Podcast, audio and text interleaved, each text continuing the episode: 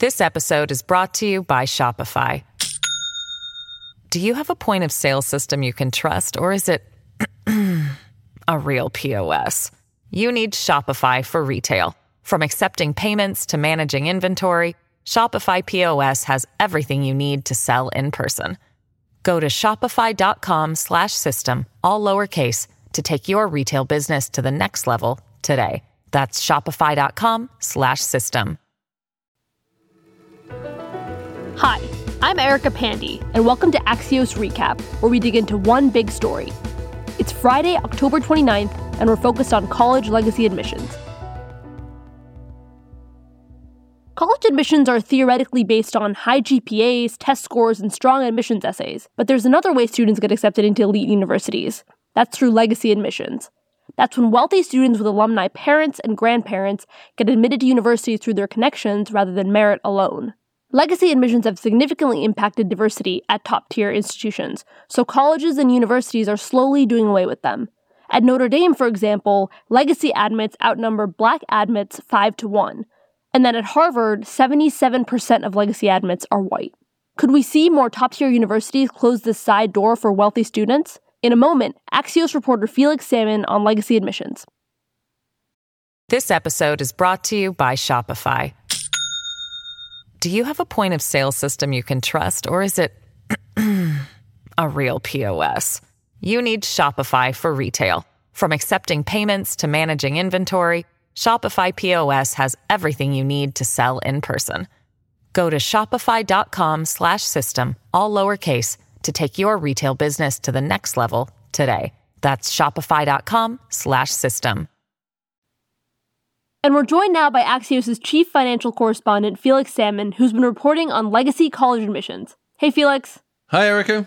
So, Felix, let's start with this. How did legacy admissions start? It's a club, right? Universities are very clubby places. And so they were like, oh, Fred's kid wants to come. And Fred was great. So we'll let Fred's kid in. And it just kind of spiraled from there. And how do universities benefit from these legacy admissions beyond just growing the club membership? Well, I mean, that's the weird thing, right? Is it doesn't grow the club membership. If Fred's family is part of the club, then in a weird way, what it does is it keeps the club more exclusive. It keeps the club smaller. It minimizes the number of families who are part of this amazing club. But yes, the way they benefit is if you have a bunch of rich families who all send their kids to Yale and they keep on sending their kids to Yale and it becomes part of the family, then generation after generation, they will be donating their money to Yale and not to any of the other colleges that they might otherwise have gone to. So Yale gets to capture much more of that wealth. But some universities are starting to phase out legacy admissions, right? Why are they doing that, and, and which are the ones that are doing it? I haven't seen anyone phase it out. They either just abolish it or they don't. A lot of them have abolished it. University of California, University of Georgia, MIT, Caltech, Johns Hopkins, most recently Amherst. They all just woke up one morning and said, basically, this is incredibly racist. We shouldn't do it. And so they stopped. Yeah, I wanted to ask you about this is one of the big examples of institutional racism. Why is that? The rich white families have had privileged access to the bastions of higher education for decades, if not centuries. And so it's naturally they who reap the benefits of legacy admissions. If you're a first generation immigrant to America, then by definition, you're not going to get a legacy admission. If you are the first person in your family to go to college, then by definition, you're not going to get the benefit of a legacy admission. All of those kind of people lose, and the people who gain are the grand old families. Do we have any numbers on how stark this effect actually is? So look at what happened at Texas A&M before it abolished legacy admissions. In 2002, there were 321 white students who were admitted to the university just because of the legacy ties. Number of black students was 3. If you look at Johns Hopkins, when they had legacy admissions, they accounted for about 12.5% of the entire class. Now they don't have legacy admissions. People still, you know, want to go to the same school that their dad did or whatever. That 12.5% has gone down to 3.5%. Meanwhile, the number of students, like underrepresented minorities, doubled basically from 12% to 23% in just seven years. So you can have really big effects. Look at Harvard, 77% of legacy students are white. It's, yeah, it's pretty stark, some of these numbers. One thing that's interesting in your reporting is you're showing legacy admissions going to white students versus students of color. Some of these institutions have already admitted students of color that are now old enough to have kids. Do those kids benefit from legacy admissions or is it overwhelmingly white students? It's overwhelmingly white students. It's not entirely white students, right? So at Harvard, you have five and a half percent or so of legacy admissions going to Hispanic students. Like there are even black students who benefit from legacy admissions at Harvard. It does happen. It just doesn't happen nearly as much. What are these universities saying about legacy admissions when they decide to get rid of them?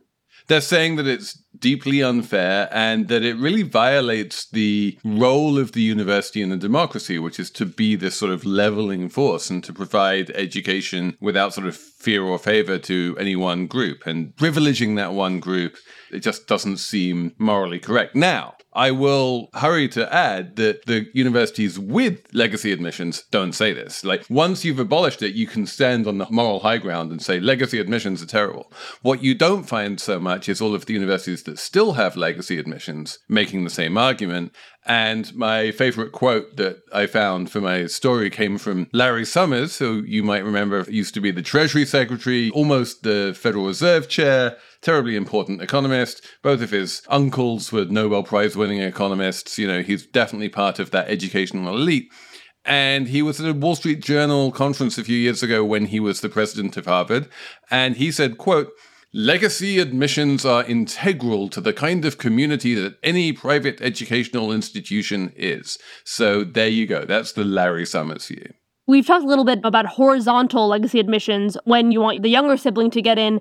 That might be a way for people of color to benefit from this. Is horizontal legacy admissions as popular? No one knows. This is one of the great mysteries about legacy admissions. It's like, how do they work? There's definitely a feeling among graduates of universities that if all you are is the graduate of a university and you want your kid to get into that university, then being a legacy will help at the margin. But what you should really do is start donating money to the university. And then the combination of donating money and being a legacy will be even more effective. So, this whole question of do universities like put their fingers on the scale to favor the families who have been donating to the university is actually a separate question. And that could continue to happen. Now obviously the people who donate to the university are overwhelmingly alumni of that university. So if they still wind up privileging the people who donate then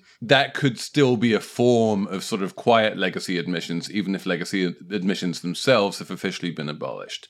But in terms of the siblings, normally when you're talking about siblings, it's way too early to have much in the way of donations from the sibling who's gone there. So that effect is going to be basically invisible. Right. I wanted to ask you about the other ways money works here. I mean, Varsity Blues was a huge deal in college admissions, and that didn't have anything to do with legacy. It was about the other side doors that money opens. Where are we on fixing those?